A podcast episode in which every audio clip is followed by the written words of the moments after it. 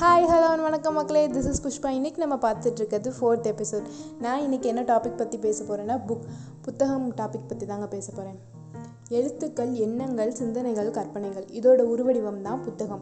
Books வந்து நம்ம லைஃப்பில் ஒரு முக்கியமான பொருளாக இருக்குங்க. புக்ஸை ரீட் பண்ண பண்ண நம்ம நிறையா நாலேஜ் கெயின் பண்ணலாம். புத்தகங்களை நிறையா படிக்கிறோமா அப்படிங்கிறது முக்கியம் இல்லைங்க. நிறைவாக படிக்கிறோமா அப்படிங்கிறது தான் முக்கியம். தலை குனிஞ்சு புக்கை படித்தா நம்ம தலை நிமிர்ந்து நடக்கலாங்க. புத்தகங்கள் இல்லைன்னா சரித்திரம் மௌனமாயிருக்கும் இலக்கியம் ஊமையாயிருக்கும். புத்தகங்கிறது மனித குலமே அச்சு வடிவில் இருக்கிற மாதிரி ஒரு நல்ல புக்கு நூறு நல்ல நண்பர்களுக்கு சமம்னு சொல்லுவாங்க. புத்தகத்தை சேமித்து வச்ச பயன் இல்லைங்க. புத்தகத்தில் உள்ளதை புத்தியில் சேமிக்கணும். புத்தகங்கள் புதுசாக அச்சடிக்கப்படாமல் இருக்கலாம். ஆனால் நம்ம மனசில் அந்த புத்தகங்கள் அழியாத முத்திரையை பதிக்குங்க. இந்தியாவில் ஃபர்ஸ்ட் அண்ட் பிக்கஸ்ட் லைப்ரரி எங்கே இருக்குன்னா கொல்கத்தாவில் the national library of India அதாவது கல்கத்தா பப்ளிக் லைப்ரரின்னு சொல்லுவாங்க. இங்கே two point two million books இருக்காங்க.